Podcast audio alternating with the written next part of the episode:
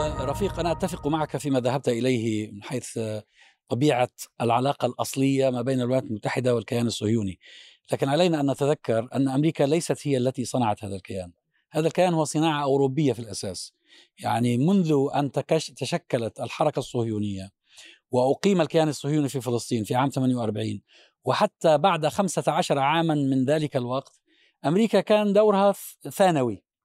أمريكا دخلت على الخط تقريبا في منتصف الستينيات أو على الأقل بعد بعد السويس آه، في ال 56 وإن كان بال 67 الحقيقة هي ولا لعله ال 56 كان فارقه منذ فارقه فارقه منذ الاعتراف آه لكن هو بالأساس هذا الكيان يعني هو هذا هذا الكيان المشروع الكيان الصهيوني الذي غرس في فلسطين. في البداية كانت كان له غاية. هذه الغاية مع الزمن ظلت تتطور وتتغير وتتبدل.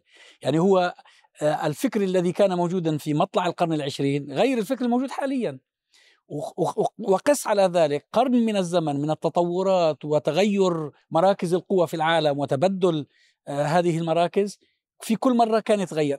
أصحاب الصهاينة أنفسهم هاجسهم الأكبر هو الحفاظ على وجودهم وبيع أنفسهم للآخرين باعتبارهم حليف استراتيجي وهذا اللي عملوه على فكرة لما انهار الاتحاد السوفيتي لما انهار الاتحاد السوفيتي كانوا هم بالبداية يروجون لأنفسهم على أنهم وقاية للغرب من الخطر الشيوعي بعد ذلك تغيرت النغمة تماما وارجع.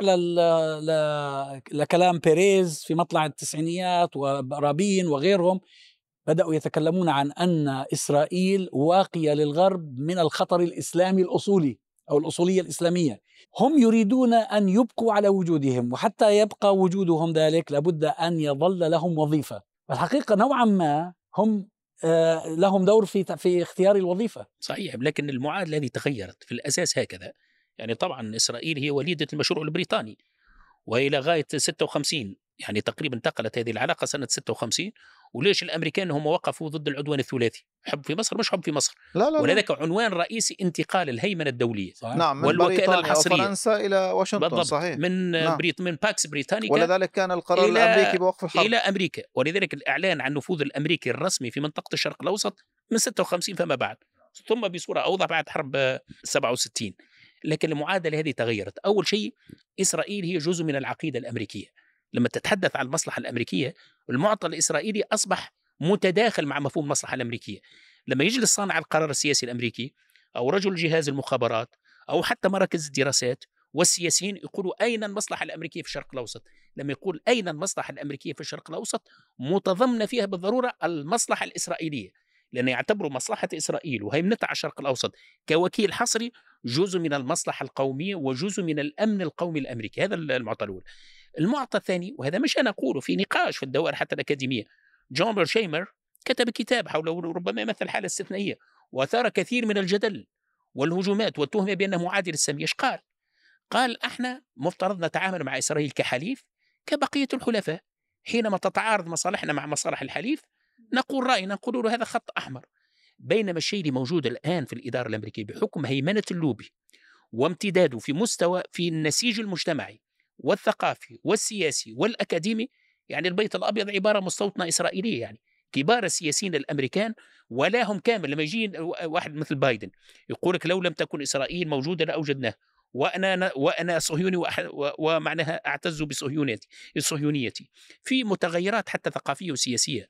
صعود اليمين المسيحي الصهيوني أيضا أصبح المعطى الإسرائيلي المرويات الإسرائيلية والأخيلة والأحلام موجوده جزء من الثقافة البروتستانتية وخاصة مع اليمين المسيحي. بس هنا في نقطة ف... مهمه مهمه لا لا هذه النقطة الجوهريه في, في الحقيقة آه تفضل هذه هي النقطة الجوهرية. الصعود اليمين المسيحي الذي له مخاوف له مخاوف على وجوده في الولايات المتحدة الأمريكية. وطبعا هو يقف خلف ترامب بقوة كبيرة جدا. هذا اليمين المتصهين يعتبر إسرائيل أو التزام تجاه إسرائيل التزام ديني. وهذا ما قاله رئيس مجلس النواب. قال إن الوقوف إلى جانب إسرائيل هذا شيء منصوص عليه في الإنجيل. إذا هذه هي النقطة الجوهرية. البعد العقدي هو الذي يجعل العلاقة الأمريكية الإسرائيلية علاقة تماهي بالكامل. تتجاوز حتى الأبعاد الجيوسياسية. أنا في تقديري يمكن الأبعاد الجيوسياسية أن يتم النظر فيها من الجانب الأمريكي لأن في النهاية هذه دولة لها قواعد في جميع انحاء العالم ولها قدرة على التدخل وليست إسرائيل هي مرتكز أساسي من هذه الناحية.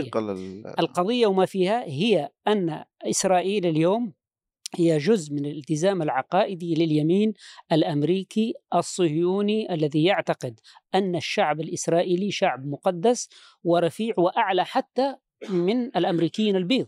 وهذا الأمر يقال في الحقيقة في محاضرة دينية. بس بايدن بس, مش بس هذا محصور هذا اليوم أنا أستاذ ياسين اليوم. هذا اليوم الخلاف الجاري ما بين إسرائيل والولايات المتحدة الأمريكية لا يمس الثوابت تفضلت فيها.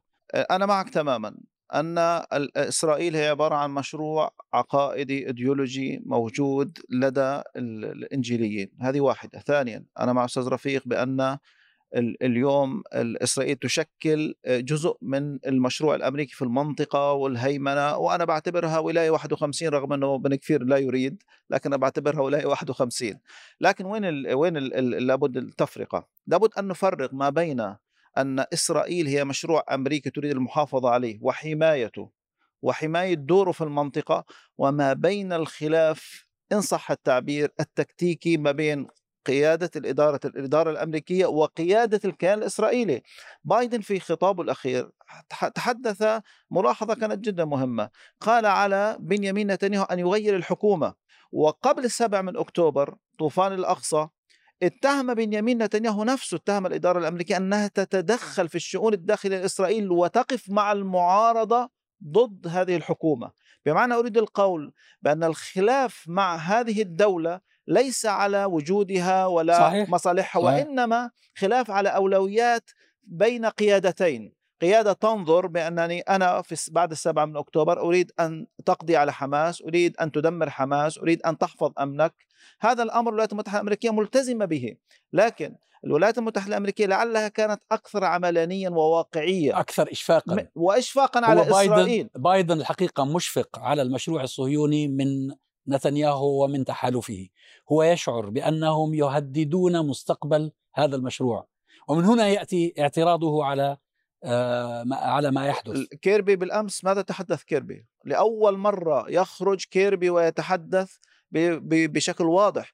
قال نح حماس لا زالت تحتفظ بقدراتها وإمكانياتها وأن حماس نحن نعترف بها كجزء من المشهد السياسي الفلسطيني ولا نستطيع أن نتجاوزه. هذا اعتراف تام بأنه لحد اللحظة بعد الثلاثة أشهر أن إسرائيل فشلت ولن تستطيع. ولذلك تجد الإدارة الأمريكية من مصلحة إسرائيل أن تعدل سلوكياتها في التعامل مع حماس في التعامل مع السلطة في التعامل مع المشروع السياسي على فكرة هذا الكلام اللي قاله هاي يبدو صارت نغمة الآن اليو أمس في الجارديان بيتر هين وزير آه، آه، دولة سابق في الحكومة البريطانية العمالية. كان وزير شؤون الشرق الأوسط وشمال إيرلندا. كتب مقال بنفس هذه المعاني. يقول ويقول هو طبعا أنا أكتب هذا المقال من كيب تاون آه، ليه بتعرفوا؟ عشان اللي حاصل في جنوب أفريقيا والى اخره يقول آه إنه آه الحل الوحيد هو التفاوض مع حماس. آه ويبدو إنهم هم الآن يدفعون باتجاه المرحلة القادمة. آه مرحلة الواقعية السياسية. العمل العسكري لم لم يؤدي أغراضه لم يحقق غاياته. فالآن لابد من الانتقال إلى هو في سياسية. نقطة في نقطة قبل ما نتعمق في هذا الموضوع لأنه هذا مهم اللي هو حماس ومستقبلها في وخصوصا علاقتها مع الإدارة الأمريكية. آه، إحنا بدنا نحذر آه، من الوقوع بفخ الدعاية الإسرائيلية والصهيونية.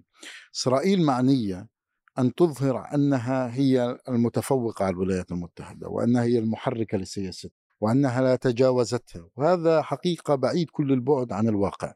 ما زالت إسرائيل نقطة في هيمنة الولايات المتحدة على العالم وتستخدم ولا تستخدم. وما زال الاحتلال الإسرائيلي بحاجة بس تنكر أن ما يكون الاستخدام متبادل, متبادل أنا هم بيستخدموا بعض. نعم. ما زال لأنه في وقائع. لأنه الاحتلال الإسرائيلي في وقائع الآن, في وقائع الآن أنا بدي بدي أعطيك بعض الملامح في هذا الموضوع. آه، شارون في 2000 آه، شارون كان دير بالك أذكى بكثير من نتنياهو. نتنياهو أعتقد هو الذي يحاول أن يراوغ ودفع ثمن وسيدفع ثمن بعد ذلك تصدي للولايات المتحدة الأمريكية. شارون احتل بيت حنون في زمن آه، ياسر عرفات وجلس كان بوش أيامها وقال أنا لن أخرج من بيت حنون وحأعمل إدارة جديدة يعني كما يفعل الآن. فقط آه، بوش اتصل به هاتفيا وقال له انسحب. بعد أقل من ساعات كان منسحبا من وكان يدرك حساسية هذا نتنياهو الآن يستغل الفوضى الداخلية الإسرائيلية وحالة التطرف الديني اليميني من أجل استخدامها لبقاء حكمه ولبقاء سطوته. نتنياهو مختلف عن قادة إسرائيل ولهذا أنا أعتقد أنه بالفعل هناك خشية ليس على إسرائيل ولكن على دورها الخادم لمصالح الولايات المتحدة الأمريكية. في طوفان الأقصى رغم يعني التنافر ما بين نتنياهو وبايدن للعلم بايدن حينما جاء بالفعل تدخل في الحكومة الإسرائيلية وكان أيامها نتنياهو في 2021 في سيف القدس واستطاع أن يزيح نتنياهو برهة من الوقت ولكن لولا اليمين هذا عاد نتنياهو وأعتقد أنه عاد وليس على وفاق مع حكومة نتن مع حكومة بايدن أو الحكومة الديمقراطية وهو أقرب لترامب يعني كانت علاقة قوية وإلى الآن آه، هو يفضل أن يعود ترامب.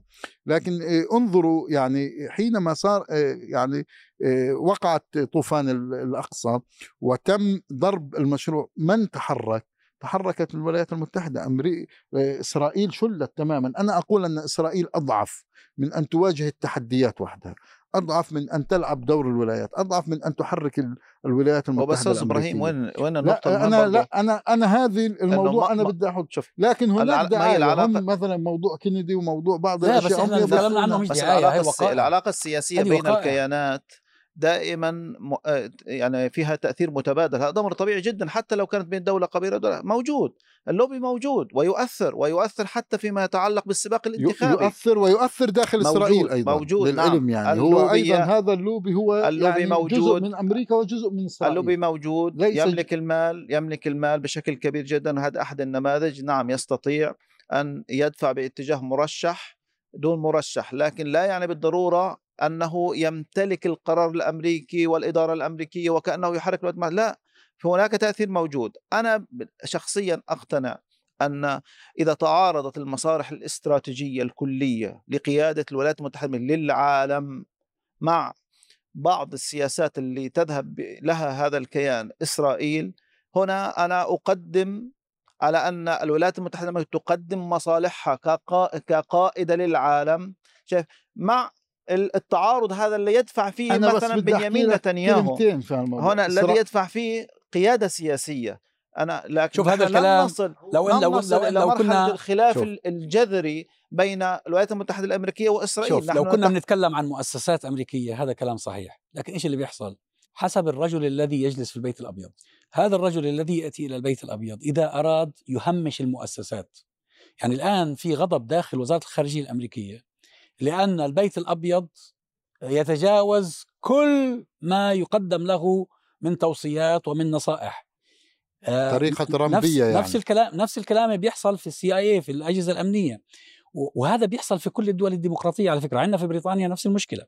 في بريطانيا أيضا هناك شكاوى في وزارة الخارجية وفي غيرها من المؤسسات ومن الأجهزة الأمنية بأنه رئيس الوزراء اللي عنده الصلاحيات العليا في بعض الأمور ما بيقبلش رأي حدا وبيعمل اللي هو عاوزه. ومن هنا يأتي التباين في السياسة من مرحلة لمرحلة. يعني مثلا يقال إنه كينيدي ونيكسون وجورج بوش الأب كانوا من أكثر الناس صرامة في التعامل مع إسرائيل. لكن بتجيك أنت أوقات تانية واحد زي كلينتون خرج في كامب ديفيد كان سلم إيهود باراك كل هو شيء. هو هذا دكتور عزام ينبهنا لشيء أساسي مهم. أول شيء establishment المؤسسة بالتأكيد هذه أكبر من الأشخاص وأكبر من إسرائيل. لأن establishment هذه شكون اللي فيها؟ فيها صانع القرار السياسي المطبخ اللي يسمى الدولة العميقة. هذه الدولة العميقة في أمريكا. هذه ما عندهاش اعتبارات متاع قلب ولا مشاعر. هذه تتعلق بالمشروع الأمريكي في العالم وفي المنطقة. آه. عندها ثوابت رئيسية. لكن في الطبقة السياسية وقع اختراقها على نطاق واسع. والطبقة السياسية متفاوتة. مثل ما ذكر ذكر الدكتور عزام جورج بوش الأب جلب شو اسمه شامير للمؤتمر مدريد. رغما عنه الكلب لابد رغما عنه ما كانش حاب يحضر مؤتمر مدريد. فرض عليه فرض الحضور. لكن المعادلة السياسية تتغير مع طبيعة الحكام من يسكن البيت الأبيض؟ مين موجود في البيت الأبيض؟ وأنا تقديري اللوبي الإسرائيلي لوبي استثنائي. لا يقاس بأي لوبي آخر. كثير من الناس يقول لك ليش العرب ما عندهم لوبي؟ هما قوتهم لأنها متأتية من انسجامهم مع التيار العام. أي نعم. مع الخط العام للسياسة الأمريكية. هو جزء من المصلحة الأمريكية. وجزء من استراتيجية أمريكا الكبرى ولكن أصبح يمارس نفوذ غير عادي بسبب تنفذهم في القطاع الأكاديمي. الآن أنت تمشي لجامعات النخبة الهارفارد ولا هاي استقالت الآن رئيس هارفارد. أقلوها أقيلت أقيلت. لأنه أقيلت. لأن هذه النخبة الأكاديمية كثير منهم بعد ما يتخرجوا بحكم النفوذ الإسرائيلي مباشرة يجد موقعه في الإستابل في المؤسسة السياسية يصير جزء من المطبخ السياسي. شوف أنت الآن الطبقة السياسية من حول بايدن. 80 90% مرتبطين ارتباط يعني عاطفي. تبع طوفان الأقصى بعضهم يخرج يبكي بالدموع. يعني بالنسبة لي قضية إسرائيل مش مجرد دولة صغيرة وإلا حليف وإلا دولة وظيفية أكبر من ذلك بكثير. لكن وبالتالي نرجع باش نلخص الموضوع نقول إيش؟ صحيح أن إسرائيل جزء من الاستراتيجية الأمريكية وفي أساسها دولة وظيفية.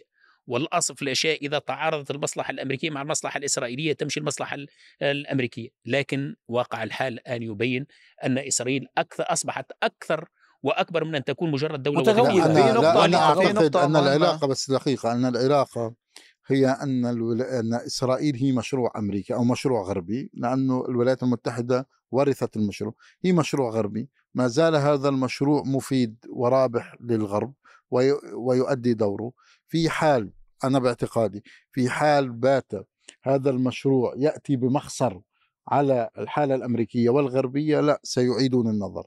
على فكرة ولهذا هم تدخلوا هذا؟ أيوه ولهذا هم هذا لن يحدث بقرار لن يحدث بقرار يعني اعتبروا دقيقة بقى. لابد من تحول في المزاج العام. في في طوفان الاقصى في طوفان الأقصى هم اعتبروا أنهم هم المستهدفون وأن مشروعهم هو المستهدف. لهذا تحركت تحرك البيت الأبيض بعد ساعات. حتى الاحتلال الإسرائيلي تحرك بعد ثمان ساعات. شوف إبراهيم فهذا شوف. هو شوف المشروع نعم. الصهيوني آه، لا يخدم المصالح الغربية وليس ضروريا من أجل المصالح الغربية.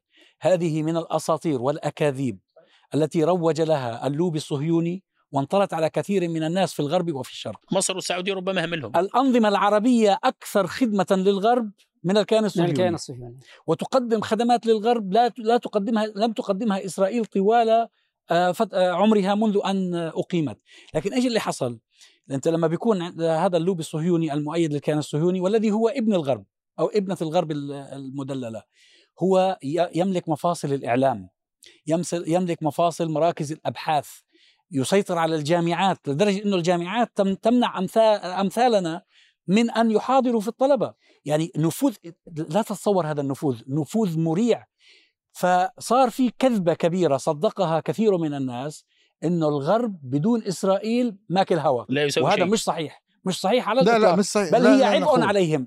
اليوم إسرائيل عبء على الغرب. حتى اللحظة لم تصل إلى أن تكون عبئا. لا لا لا, عبء. لا, لا, حتى اللحظة. هي عبء على دافع الضرائب. دافع الضرائب الذي يدفع الضرائب. للعلم فرق كبير ما بين المنظومة العربية التي تخدم الآن حكم الواقع وبحكم آه، بعض الترتيبات المنظومة الغربية وما بين الجزء الأصيل من المنظومة الغربية. العرب في حال أي تغير لا سي... سيكون وهذا ما حدث كيف بنقيس العبء كيف بنقيس العبء الآن نعم. شوف أنت دافع الضرائب البريطاني أو الأمريكي أو الفرنسي. كم من أموال ضرائبه تذهب لدعم الكيان الصهيوني بينما هذه الدول تعاني من بطالة متزايدة.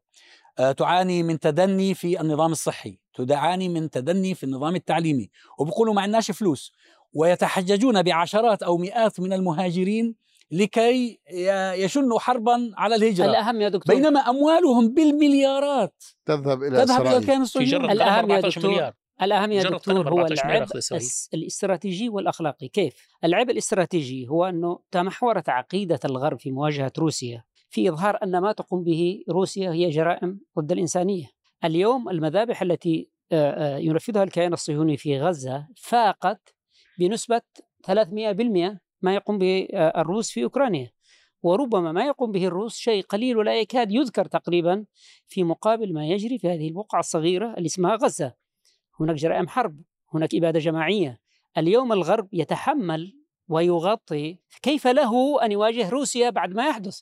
المندوب الروسي في مجلس الأمن اليوم يعني يحاضر أمام مجلس الأمن ورأسه مرفوعا. ويشير بكل صراحة إلى هذا التواطؤ الغربي اللا أخلاقي إذا جريمة العالم كله ينظر إليها بوضوح. أيضا قطاع واسع من المجتمع الغربي بات ينظر إلى ما يجري في غزة على أنه جرائم بل أن البعض بدأ يقتنع بأن القول بأن ال- ال- الذين يعني تعرضوا للهولوكوست في في في اربعينيات القرن الماضي لم يعد ذلك بالنسبة لهم شيء أمام ما يجري في غزة وهذا لن يكون مبرر ولا ولا يمكن أن يكون له غطاء أخلاقي لجرائم الإبادة التي تقوم بها إسرائيل في في قطاع غزة. هناك تحول في المزاج العام، هناك تحول يعني تحول لدى المستويات القاعدية على المستوى الحزبي في الغرب وعلى مستوى الدولة العميقة نفسها هناك تحول في طبيعة التفكير لا يمكن اليوم التعاطي مع إسرائيل على أنها يعني صديق مطلق على أنها ثابت مطلق في السياسات الغربية. هناك أعباء وهناك ارتدادات ستجعل من يعني المقاربة. بده وقت هذا طويل. أه. أيوة. هو بس هو في صحيح في كلامك أستاذ ياسين هو التابو المحرم هذا صار يكسر الآن. آه صار يتكلم الموضوع هذا ما كانش موضوع نقاش. الآن المعطى الجديد دخل فيه الرأي العام والطبقة المثقفة وكثير من الشباب ما في ذلك الشباب اليهود. اللي صاروا يدخلوا المناطق المحرمة مثل ما تقول. حتى يعني السؤال عن الآن يقول لك لماذا أنا أدفع الضرائب هذه دافع الضرائب يدفع من جيبه هذه أموال تروح for granted يعني هكذا تروح لإسرائيل. ثاني شيء العبء الأخلاقي. يعني في هذا العصر المعولم المحكوم بالصورة والسوشيال ميديا وادوات التواصل الاجتماعي والفضائيات أصبحت الصورة تنقل على الهواء مباشرة قتل النساء والأطفال اللي هم قبل سنتين كانوا ما زالوا يتحدثوا إلى حد الآن على إجرام روسيا والقانون الدولي والقانون الأخلاقي وقانون الحرب كله تبخر أمام إسرائيل. لكن هذا ما زال لم يصل بعد إلى الطبقة السياسية. لحد الآن ما تشوف أنت الكونغرس مين تكلم في هذا؟ قلة قليلة واللي تكلموا محاصرين. واحد أو اثنين بس. آه. ولكن أنا تقديري مثل ما ذكرت هذا أن بعامل الوقت ستصبح بالتراكم بالتراكم. عبء سياسي وأخلاقي على الولايات المتحدة الأمريكية عليها أن تختار خاصة في ظل نظام دولي تعددي الآن صارت التنافسية الدولية مع صعود الصين. عودة روسيا القوية للساحة الدولية. يعني الشرق الأوسط لم يعد شرق أوسط حصري أمريكي.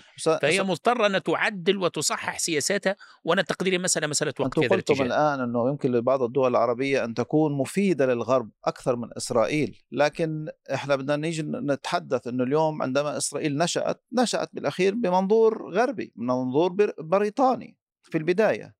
هذه الدولة كان يراد منها أن تكون عبارة عن قاعدة متقدمة يعني اليوم إسرائيل تعتبر قاعدة عسكرية متقدمة الولايات المتحدة الأمريكية ثابتة في الشرق الأوسط حامل الطائرات من حيث التخزين من حيث ميناء حيفا يعتبر ميناء استراتيجي للأساطيل الأمريكية. هذا هذا البعد حاضر البعد الأمني حاضر. طب وأي من الموانئ العربية ليس كذلك لا لا لا بس اسمح لي. أسطول الخامس في البحرين اسمح لي, اسمح لي أين؟ مثلا العراق. العراق له سقف أن يكون لكن أكثر من ذلك يكسر لأنه البنية الأصيلة للعراق هي بنية عربية شئنا ما بين قطعا. بنية مسلمة. وهذا الأمر مش موجود في إسرائيل. إسرائيل هي بنية إيديولوجية. يعني أستاذ ياسين لما تحدث على البعد اللي هو العقائدي عند الجمهوريين البعد التو... الإنجيلي هذا بعد ديني. أضيف اليه إليه السياسة. تح... أريد أن تكون إسرائيل عبارة عن دولة حليفة آه، خادمة بوظيفة يا سيدي وظيفيه نعم وظيفية لكنها أيضا مستفيدة. يعني الموظف في أي شركة مستفيد بالاخير في آخر الشهر في عنده راتب. يعني في عنده مدخول عالي. الآن أنا أعتقد إنه في اللحظة اللي يمكن أن نحصل فيها حالة من الافتراق في المصالح وليس التكتيكيه المصالح الاستراتيجية بعيدة المدى هنا سيصبح الاختبار الحقيقي. إسرائيل أم مصالح المنظومة الغربية؟ ما يحصل في السابع من أكتوبر وما بعد السابع من أكتوبر حقيقة يطرح أسئلة عميقة على المنظومة الغربية وهنا أحد النماذج عليها. لاحظوا معي أن الاتحاد الأوروبي نفسه الولايات المتحدة الأمريكية نفسها ترى بأن ما جرى وما بعد السابع من أكتوبر أصبح يأكل من رصيدها الأخلاقي. وهذا من أحد المعالم المهمة للمنظومة الغربية عندما تتقدم للهيمنة على العالم من منظور إنساني وقيمي وقانوني وحماية حقوق الإنسان وإلى آخره. هذا الأمر يتآكل من الذي سبب في ذلك؟ إسرائيل. أنا أعتقد إنه مزيد من التراكم في جانب الخسائر التي سيحصيها الغرب بسبب سياسات إسرائيل هذا سيدفع إلى مساحات من التفكير. أين نلتقي مع إسرائيل وأن نفتقد شوف أنا ما زلت أرى لكن النقطة الحاسمة هون أعتقد أنه هي عبارة عن الفلسطينيين والعرب. هم يستطيعوا أن يجعلوا من إسرائيل دولة مفيدة للغرب أو غير شوف مفيدة أنا ما زلت أرى أن أن أن فائدة الغرب من إسرائيل معظمها أسطورة. شوف الحروب اللي قادتها أمريكا في المنطقة. ماذا كان دور إسرائيل فيها؟ ولا شيء. قالوا لهم وقفوا على جهة وما تتدخلوش. هم خشوا من التدخل الإسرائيلي أن يفشل عليهم مهماتهم. لا تدخلوا في احتلال أفغانستان ولا تدخلوا في احتلال العراق. أسطورة كذبة كبيرة روج لها وانطلت على كثير من الناس أن إسرائيل قاعدة عسكرية متقدمة للغرب. القواعد العسكرية الغربية موجودة في الدول العربية وليست موجودة, موجودة في نعم موجودة. أنا أنا أقول ممكن بالتراكم الزمني إسرائيل الآن قد يختلف المنظور ولا كيف ستنفك العلاقة؟ ستنفك العلاقة وفقا للتراكمات السلبية؟ صحيح هذا هذا هذا هذا موضوع لك. المنطقة هي ليست منطقة عادية منطقتنا ليست منطقة عادية هي مهد الديانات وهذا بعد لا ينبغي أن نغفل. ضيف إليه أنها بلد الثروات الاستراتيجية كالنفط والغاز إلى آخره. الولايات المتحدة الأمريكية هي كيف كيف تظهر أمام المجتمع الدولي أنها قوة عظمى؟ من خلال نفوذها الذي تمارسه في آه، منطقتنا. وهذا النفوذ اقتضى أن تكون إسرائيل آه، يعني علاقتها بإسرائيل علاقة خاصة. والسبب هو أنه في اندماج هوياتي شئنا ما بين بين إسرائيل والغرب. يعني إسرائيل مستعمرة غربية آه، في الحقيقة على المستوى الهوياتي على المستوى الثقافي على كافة المستويات. وزاد من ذلك هو أن الصهيونية التي تهيمن على القرار الإسرائيلي اليوم هذه الصهيونية التي وحدت الهوية مع الغرب تكاد آه، تفقد أثرها داخل المجتمع الإسرائيلي نفسه بسبب تغور اليمين المتطرف، اليمين المتطرف هو الذي سيسقط الصهيونية وسيسقط الرابط الحقيقي والوثيق بين الغرب والكيان الصهيوني. أعود وأقول بأن الولايات المتحدة الأمريكية كانت حاضرة في كل تفاصيل الصراع الذي دار في منطقتنا وكان أحد أطرافه الكيان الصهيوني والعرب. معظم السياسيين الأمريكيين انخرطوا في هندسة الاتفاقيات وإنهاء الصراع وصياغة قرارات مجلس الأمن وهذا يأتي في سياق ممارسة هذه القوة العظمى لدورها ونفوذها وحمايتها.